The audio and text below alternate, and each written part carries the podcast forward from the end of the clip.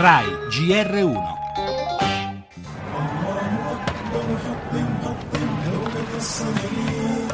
L'immagine più forte, la statua di un toro alato gettato giù dal piedistallo, poi un miliziano dell'ISIS infierisce con il martello pneumatico. Si vedono quelle che probabilmente sono sculture che eh, proteggevano l'ingresso alla città di Ninive, l'ultima capitale dell'impero assiro nel VII secolo a.C. Distrutti. Che, distrutti.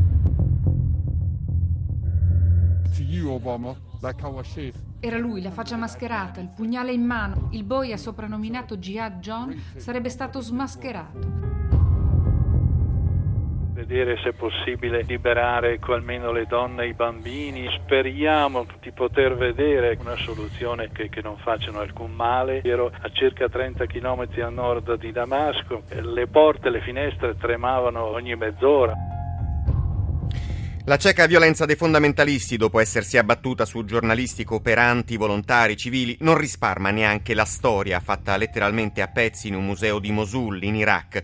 In un video girato dai jihadisti, il suono cupo di quei colpi di martello, lo abbiamo sentito in apertura, per distruggere statue e bassorilievi, resti di un passato antichissimo, come ha confermato l'archeologo Daniele Morandi Bonacossi.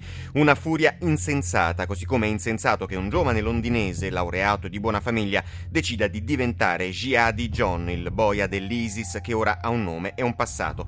Sembra intanto segnata la sorte delle diverse decine di cristiani rapiti dai miliziani, 15 sarebbero già stati giustiziati e secondo il nunzio apostolico Monsignor Mario Zenari per gli altri le speranze sono davvero appese a un filo.